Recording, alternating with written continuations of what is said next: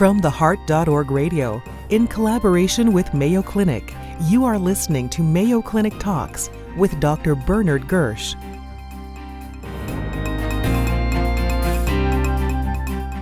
This is Bernard Gersh from the Mayo Clinic, and with me is uh, Dr. Jay O, who is co director of the Imaging Center at the Mayo Clinic. And uh, this is really pericarditis round two. Uh, our previous discussion dealt with the management of acute pericarditis. And Jae, Right. this time we're going to talk about the big dilemma. It's, these, these cases are always very difficult, and that is constriction versus restriction. Right. And I wonder if you can just take us through, step by step, the diagnostic evaluation Mm-hmm. of the patient with constriction versus restriction. Sure. Uh, Beginning with the physical examination, is there anything there that would alert you one way or another? I think it's uh, uh, actually the history uh, is important because the uh, now uh, with the um, you know cardiac surgery uh, being the most frequent cause of constriction um, and uh, radiation. Uh, Yes, of course. And then previous pericarditis and collagen vascular disease. So I think those are uh, background Yeah, information. so a history of know, cardiac surgery, radiation therapy, connective tissue disease, a history of uh, recurrent pericarditis in the past. Mm-hmm. Um, obviously, in other parts of the world, uh, tuberculosis. Tuberculosis, right.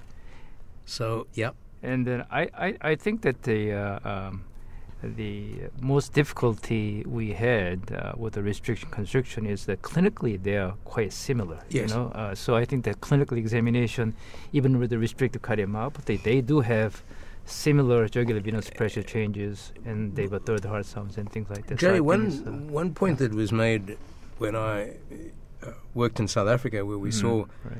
a great deal of tuberculous pericarditis, was uh, the statement that, for reasons that are unclear, the signs of right heart failure Mhm. in constrictive pericarditis dominate. I mean, these patients presented with ascites and peripheral edema, Right. Mhm. even though there's equilibration of pressures. But Mhm. Is that the same with restrictive cardiomyopathy, that you have a predominance of right heart failure findings on examination? I, I think it's a little little less uh, because I think the restrictive cardiomyopathies I think it's predominantly uh, left, and then progress to the right. So I think you have more predominance Right. of the left. But the uh, the other side of that is is uh, even patients with constriction they may present with the predominant the left side uh, problems like uh, uh, recurrent pleural effusion. So that makes uh, things very complicated. Mhm. Electrocardiogram, low voltage. Yeah, I, I don't think it's. Uh, I mean, maybe statistically significant, but clinically not helpful at all. So, next step. Next step, I think that uh, uh, you know the most of these patients uh, come to echocardiography laboratory. They will. What about, uh, I suppose, the chest x ray, we Yeah, should say, because you may sure, see sure, evidence sure. of constriction on a lateral. The lateral uh, chest X-ray? I think if you see pericardial calcification, I think that'll be pretty uh, good sign that the patient do have uh, constricted pericarditis. But So- it happens only 10 to 20 percent of uh, patients. Uh, so it uh, So and also we have seen patients also that uh, had the pericardial calcification on chest X-ray and CT. And turned out to be restrictive cardiomyopathies too. So you have to somehow demonstrate hemodynamic problems, not just uh, so, all roads changes. lead to the echocardiographic. echocardiography or hemodynamics. I, I mean, All right, can let's go with it- echo first. well, echo. I think that we owe a lot to the uh, uh, work of uh, Liv Hatle uh, and Chris Appleton uh, in 1985 to 89. I think that uh, we need to demonstrate the uh, two features of constriction that are very unique uh, to that, uh, not present in patients with restricted cardiomyopathy.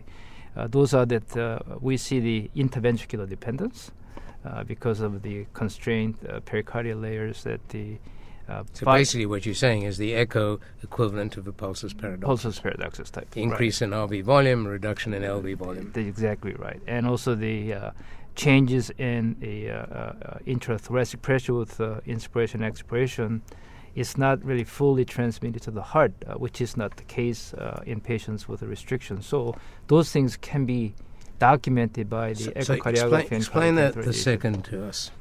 The, the respiratory changes.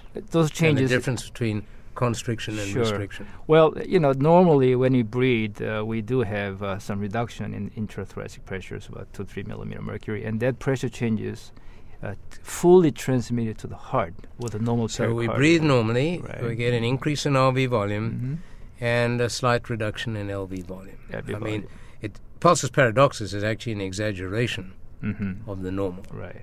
but that's normally what happens. Right, right. What happens with constriction? Constriction is constriction respiration is that the uh, uh, the uh, while the intrathoracic pressure falls, intracardiac pressure does not fall as much, so that the result of that ventricular filling to the left decreases remarkably with inspiration, which is not the case with uh, restrictive cardiomyopathy. So, with a smaller filling to the left with inspiration, that allows more filling to the right with inspiration. And then what about the flow in the vena cava? Uh, the flow in the vena cava uh, uh, is actually uh, the vena cava uh, uh, changes in the uh, superior vena cava is different from the uh, uh, in, inferior vena cava because of the transabdominal pressures, uh, so that the uh, there is a significant flow reversal back into the hepatic vein with expiration in patients with constrictive pericarditis. But in patients with restrictive myocardial disease, all the flow reversal in the hepatic vein and IVC is with inspiration because with inspiration, you would have uh, increased flow to the right side chambers, and the RV muscle problems cannot handle all the increased filling, So- so, so- that flow back with inspiration. So with with restriction, flow back into the IVC Hepatic vein. and hepatic veins with, with, res- inspira- with inspiration, inspiration, and with uh, rest- uh, constriction. uh, the flow will be back to the hepatic vein with expiration during diastole. Okay, because So that can be uh, detected very readily by echocardiographic exam. Jae, um, when then do you go to a hemodynamic study? Well, uh, I think that uh, um, there's two two things, uh, two two conditions, uh, situations.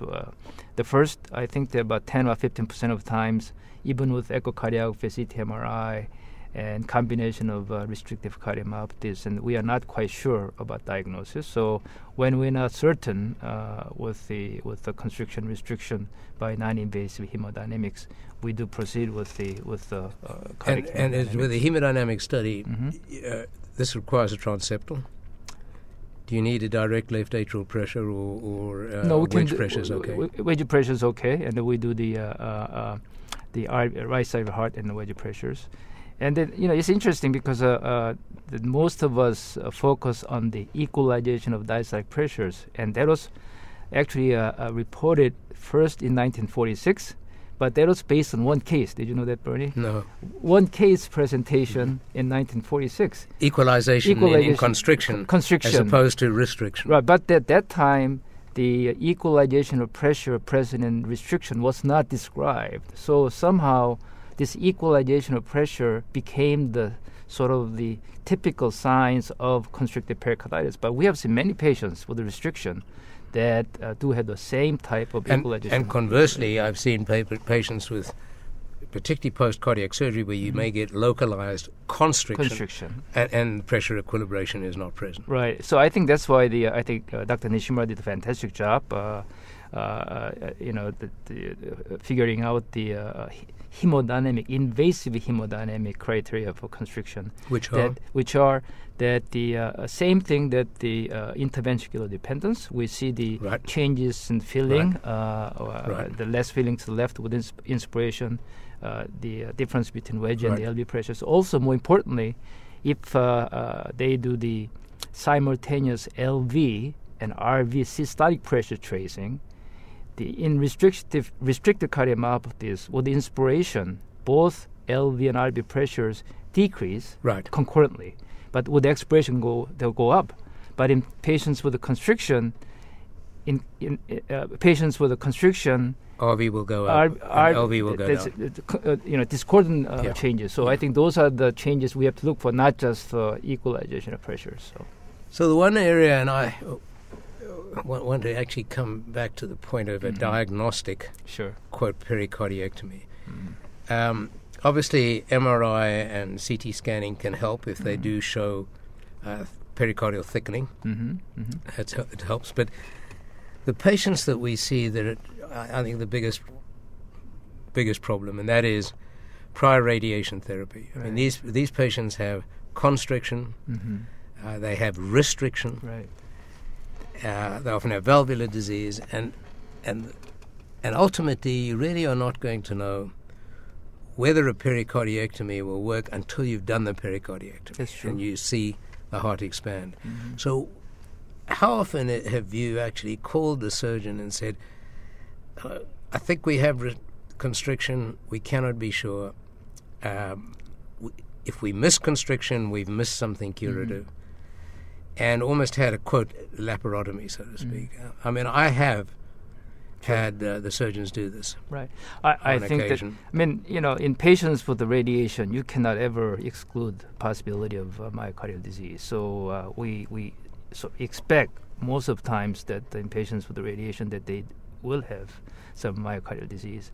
But I think uh, about five ten percent of times that the uh, uh, even after exhaustive evaluation by hemodynamic cath and echocardiography and CT and MRI, still you are not quite sure that uh, you may have to rely on our s- uh, surgical colleagues to tell us. Uh, and uh, um, uh, but I also like to point out one important area that we just reported. That's the subset of patients that we can treat constriction medically because the constriction uh, used to be or continues to be surgical problem because it's a thickened pericardium and, and we have to remove. But subset of patients with early stages of constriction, Effusive constriction. effusive constrictive mostly, with i- mostly inflammation of, of a pericardium for constrictive pericarditis, we may be, be able to identify them by increased uh, inflammatory biomarkers like acid and CRP, and also the uh, inflammation of the pericardium by cardiac MR. So- So, It's, it's, it's interesting. They talk about this in South Africa oh, I see. Okay, all the time. good. Uh, they see it because of the tuberculosis, Mhm, mhm. effusive constrictive pericarditis, and uh, um, same thing. Some of these patients can get better with medical therapy. And also the patients with uh, post-op. Yeah. Uh, some of them they, they develop uh, uh, post-op uh, constrictive pericarditis. We have recurrent pericarditis. So the, the clues to that are markers of inflammation, biomarkers, and then also evidence of what gadolinium enhancement. gadolinium on very very thick, high intensity uh, inflammation by the uh, by gadolinium. So Jae, to to summarize, Mhm. to make the diagnosis of constriction versus restriction Mhm. requires um, obviously a good history, Right, um, a very detailed echocardiographic examination, right. uh, echocardiographic slash hemodynamic with inspiratory changes. Mhm. Often recourse to cath Right. for again detailed hemodynamic studies. Um, MRI, CT can help, but it's really the proof of the pudding is in the respiratory changes in the hemodynamics. Right. I mean, if somebody uh, has a very typical uh, clinical signs and symptoms of constriction, you do CTMR, thick pericardium. I think that's that's pretty good. But the the problem is that many times clinically constriction is not suspected, and they just come to the echo lab for evaluation of cardiac functions and other things. That's we. Well, I think it's also the changing natural history of disease in that um, infectious etiologies are not very common not very in the United common, States. right, right, right. Thank And- you again, sir, for your wisdom in the field of pericardiology. Yeah, this is a, a you know fun, fun, uh, fun uh, area, and I think that the people or patients get really uh, a lot of benefit by getting this uh, diagnosed uh, correctly diagnosed. So, Thanks, Jae. thank you, thank you, Bernie. You've been listening to Mayo Clinic Talks with Dr. Bernard Gersh. Visit theheart.org to find out more.